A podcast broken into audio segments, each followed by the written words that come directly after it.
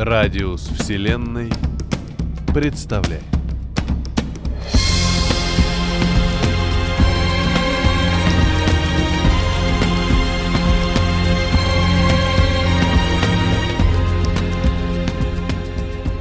Карелин Алексей Валерьевич. Милосердие.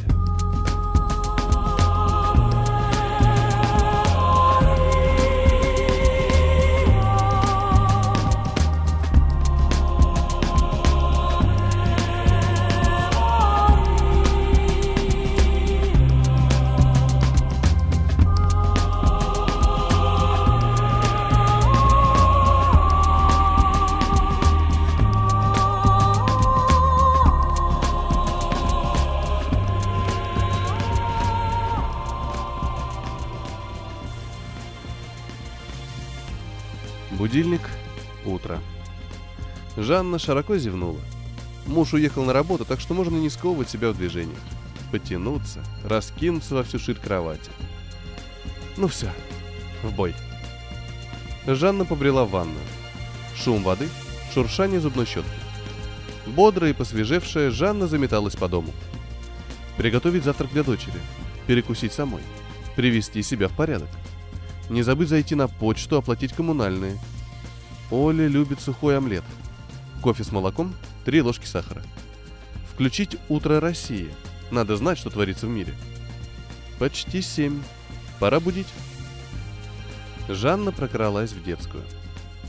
Олечка спала, приоткрыв ротик. Лицо чистое, как роса, гладкое, как атлас. А вот у Жанны уже появились мимические морщинки. Даже чуть завидно. И какой сон безмятежный.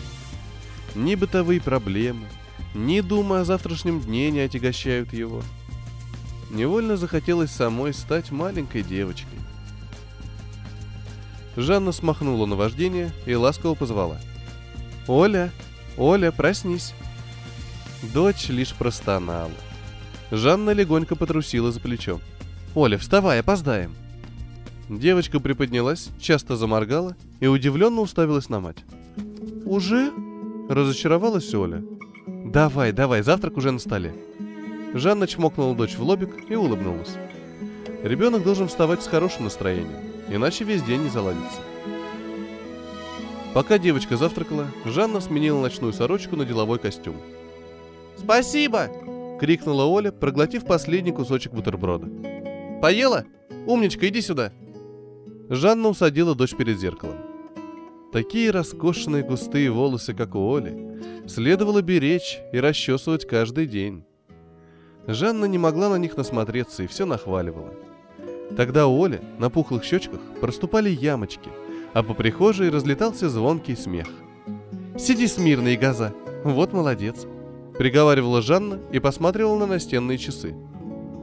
В семь часов мать и дочь вышли из квартиры. Зазвенели ключи, застучали каблуки. «Осторожно, не упади!» — пыталась унять ребенка Жанна. Лестница — не место для резвости и баловства. Чуть оступился, и можешь стать калекой или вовсе отойти к праотцам. Особенно, когда подъезд не освещается. В потемках Жанна нащупала кнопку домофона. Раздалось пищание, и дверь открылась. «Давай руку. Оля, не балуйся!» Во дворе царили серые сумерки, но Жанна успела вовремя заметить то ли алкаша, то ли бомжа. Он спал между стеной и автомобилем одного из жильцов. Жанна ахнула, резко дернула дочь к себе, ускорила шаг. «Мама, мама, там кто-то спит!» Рвалась девочка назад. Совсем совесть потеряли. Резко вырвалась у Жанны. Лоб прорезала черта, глаза ожесточились. Запомни, Оля, никогда, слышишь, никогда не заговаривай с пьяными людьми. С кем? Оля перестала сопротивляться и приготовилась слушать. Это такие люди, которые пьют всякую гадость, теряют контроль над собой и становятся опасными для себя и окружающих. А как можно быть опасным самому себе? Оля округлила глаза. Можно, если не понимаешь, что творишь. Запомни, пьяных обходить стороной. Ладно, мамочка, а почему мы бежим? Девочка и в самом деле не успевала переставлять ножки, так быстро шла Жанна. Извини, доченька. Спохватилась Жанна и замедлила темп. Только Жанна начала оттаивать, как на автобусной остановке жизнь подкинула новый повод для раздражения. «Молодой человек, могли бы вы не курить? Тут ребенок», — попросила Жанна вихрастого парня класса, может быть, девятого-десятого. «И что?» — искренне удивился тот. «Курю я, а не она. А вы на уроках не спите? Своим дымом вы травите нас больше, чем себя.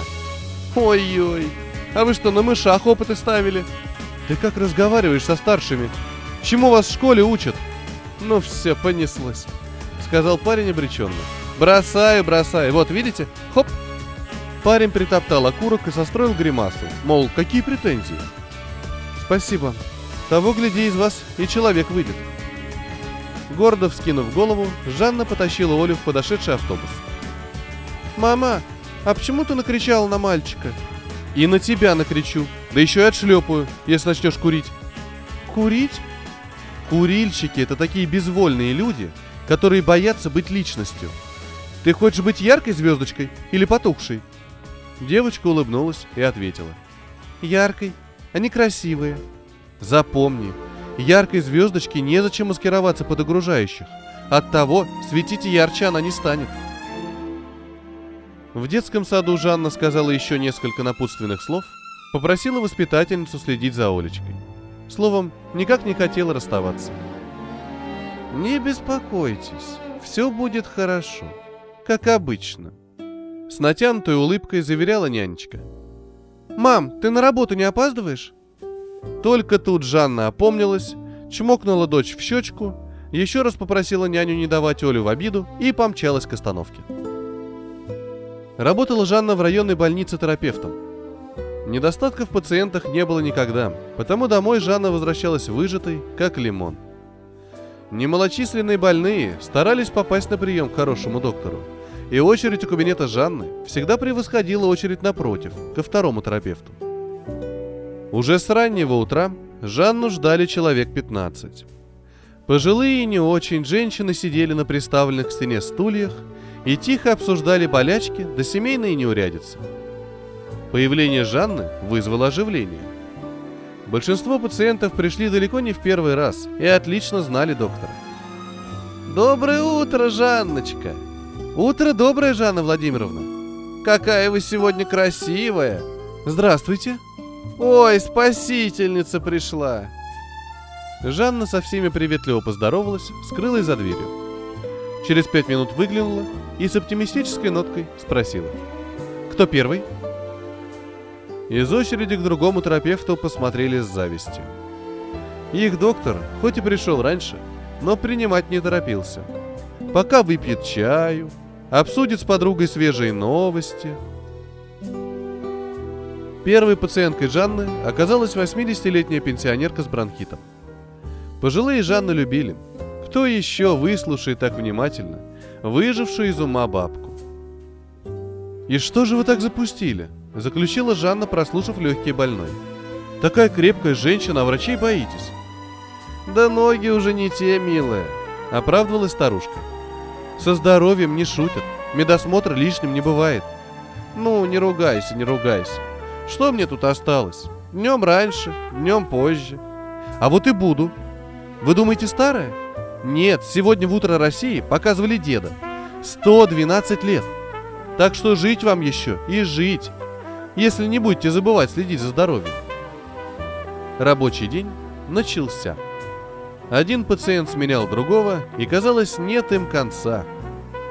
«Ой, бабушка, давайте помогу раздеться». «Спасибо, внученька».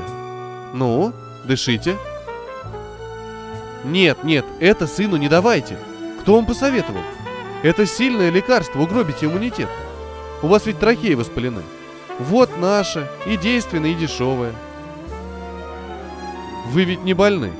Понимаете, вчера-позавчера провалялась с высокой температурой, под 40. Отравилась, наверное. Но теперь-то вы здоровы. Да, но на работе без справки не поверят, что болела. Ну ладно, уговорили. Спасибо большое. Здоровья вам навек. Голоса смешались и превратились в жужжание внутри головы. Тело одолевало неприятная ломота, но Жанна не сдавалась. Лишь в кабинет ступала нога пациента, усталость сходила с лица, и посетителя встречала добродушная улыбка. На обеде Жанна немного передохнула, напиталась новыми силами. Как не хотелось возвращаться на рабочее место. Но людям нужна ее помощь. Встретили Жанну радостно, даже подкололи. Минута в минуту, за углом поджидали. Из очереди напротив вздохнули. Кто-то посмотрел на часы, заворчали. И их доктор с обеда еще не пришел. Жанна уселась в кресло, собралась и крикнула. «Заходите!» Потянулась новая вереница лиц. Жалобы, страдания, переживания. Море негатива. Если каждому сопереживать, спится недолго. Быть может, потому большинство коллег Жанны напоминали бездушные механизмы. Наконец, рабочий день закончился. Жанна вышла в коридор. Никого. Только у кабинета напротив устало накидывает верхнюю одежду старушка с женщиной. «Тоже мне врач. Весь день гулял, а как уходить, так первую скользнул», — возмущалась женщина. Старушка только охнула. Морщинистое лицо съежилось еще больше от какой-то внутренней боли. «А вы-то как, завтра приедете, Марья Ивановна?» «Ох, не знаю, голубушка. Если ноги доведут». Жанна помассировала виски, в которые гулко стучалась кровь, и вежливо окликнула пенсионерку. «Бабушка, давайте я вас приму. Потом вы женщина». Пришлось несколько задержаться. Зато в груди теплилось благородное чувство выполненного долга. Жанна быстро переоделась, закрыла кабинет – сбежала на первый этаж, выскочила на улицу и шумно вдохнула свежий воздух. Полные легкие. Птичка вырвалась из клетки. В автобусе, благо, пришлось стоять. Все места заняли студенты. Недоб уснула и проехала детский сад. Олечку вернули, живую и невредимую. Жанна поблагодарила нянечку и пошла с дочерью к остановке. Оля весело тараторила, описывая события прошедшего дня. Жанна старалась слушать и улыбаться, порой задавала вопросы. На самом же деле, более всего хотелось тишины и покоя. Хорошо до дома ехать не так далеко. Там полчасика отдохнуть и за плиту, готовить ужин. Ах, еще зайти на почту. Позвонить маме. Хлеб, наверное, надо купить. «Мам, ты меня слушаешь?» — спросила Оля, дергая за руку. «Что? Да, доченька». До дома доехали без происшествий. А вот во дворе ждал сюрприз. У подъезда стояла машина скорой помощи. С высоты энного этажа человек уже не кажется венцом природы, тем более ее хозяином. Начинаешь понимать и Бога, Какое ему дело до мелюзги? Почему-то вспомнился утренний разговор. «Антон, ты где витаешь?» «Я тут, Борис Николаевич, я тут». «Ты отличный сотрудник, Антон. Надежда нашей компании. Но уж больно много куришь». Антон искоса взглянул на шефа. Лысый пузан в очках хочет прочесть лекцию о здоровом образе жизни. Чья бы корова мычала? Седалище в кресло едва помещается. Пойми меня правильно, Антон. Я забочусь о тебе. Подумай, сколько денег ты бы сэкономил, если бы не тратил их на сигареты. Вы платите мне достаточно, чтобы я мог не экономить? Брось хотя бы кофе. Посадишь ведь сердце. Ну уж нет. Кофе не водка. Почему бы и не пить? Оно бодрит. Вы же хотите, чтобы я успел подготовить презентацию? Я смотрю далеко вперед. И вижу тебя в будущем неврастенником. Уж спасибо, Борис Николаевич. Неврастенником. Черт, да если бы не сигареты, Антон уже был бы неврастенником. Соизволька оставаться всегда на высоте. Менеджеров, Орва. Каждый жаждет заслужить внимание шефа. Спихнуть Антона с пьедестала. Антон выпустил струю дыма. Посмотрел мечтательно на звезды. Когда-то он хотел стать космонавтом. Пальцы обожгло. Антон зашипел, уронил окурок.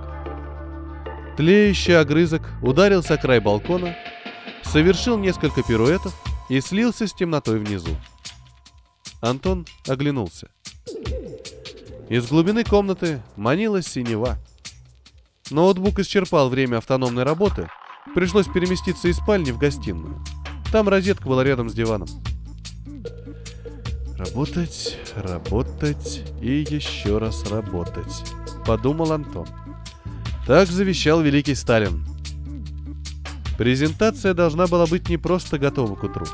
Шеф надеялся, что она поразит инвесторов. Настолько, что затмит все успехи конкурентов. «С этим справишься только ты», — сказал несколькими днями ранее шеф. «Только ты умеешь договариваться. Ты чистый креатив. Не подведи. Да, конечно. Антон волшебник. Впервые, что ли, исполнять обязанности мага. Антон подошел к ноутбуку, хмыкнул. Развалился на диване и уставился на дисплей. Так Антон сидел несколько минут. Вдруг подскочил и углубился в работу. Вынырнул из компьютера только через два часа – как полагается всплывшему, глубоко вздохнул. Веки смыкались, а в голове шумело. Признак того, что пора вызывать подкрепление. Вскоре гостиную наполнил аромат кофе. Вместе с кружкой Антон вышел на балкон, закурил. Звуки ночного города, ласкающий прохладный ветерок действовали как медитация. В голове прояснилось, сон чуть отступил – Антон стрельнул бычком, вернулся в гостиную, выпил еще кружечку кофе и продолжил работать. Кофе, сигареты, ноутбук. Вот друзья Антона на эту ночь. Как переменная в зацикленной программе, Антон совершал одни и те же действия, без конца. Нижние веки будто кто-то стягивал в гармошку. В глазах резало и сушило. В груди возмущенно бухало. Но кофе, сигареты, ноутбук.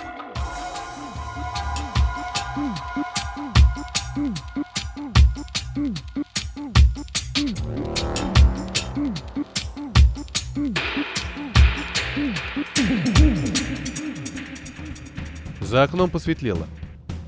Блеклый цвет Лена сменило алое торжество. Антон равнодушно посмотрел на балкон, на часы, на дисплей. Отхлебнул кофе. Стряхнул сигареты пепел в крышку от майонеза. Несколько ударов по клавишам, щелчков мышью и готово. Он это сделал. Оставалось заправиться под завязку кофе или энергетиком, чтобы не посрамиться перед инвесторами. Сейчас Антон вести увлекательную беседу способен не был. Последняя сигарета.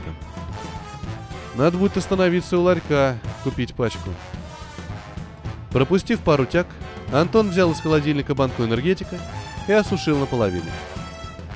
Душ, привел себя в порядок, собрал вещи, переоделся, поглядел в зеркало. Красавец! Ноутбук, портфель, пожелать себе удачи. С Богом. Антон запер квартиру, сбежал во двор. Выключил сигнализацию. Машина в ответ выкрикнула приветствие. Бросил вещи на заднее сиденье, хлопнул дверкой. Куда летит? Аж пот выступил. Притормозить. Ничего не забыл. Переходник. Как же он презентацию собрался показывать? Вихрем взлетел на пятый этаж, поморщился от укола в сердце. Забежал в гостиную, схватил USB-переходник, на миг остановился – навалилась слабость. На секунду в глазах потемнело. Ох уж эти бессонные ночи. Антон решил, что следует перестраховаться и допил энергетик. Выскочил на лестничную площадку, чуть не забыл запереть квартиру. Выбежал во двор, схватился за дверцу машины и... согнулся. Сердце стучало басом, пыталось вырваться из тисков – Иглы, одна за другой, впивались в мятежника. Антон стиснул зубы и завалился на землю.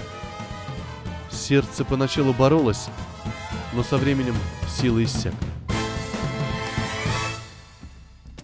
«Мама, мама, там кто-то спит!» Совсем совесть потеряли. Сердце продолжало биться еще два часа.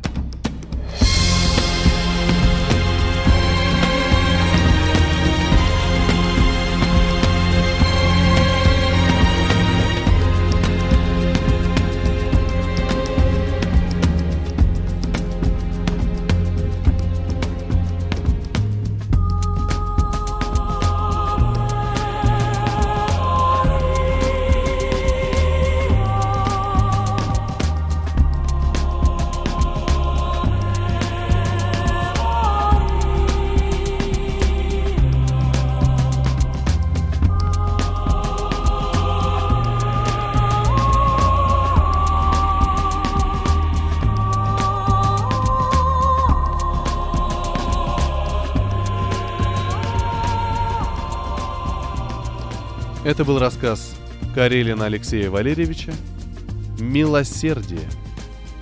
Для вас читал Петроник, музыкальное оформление Филипп.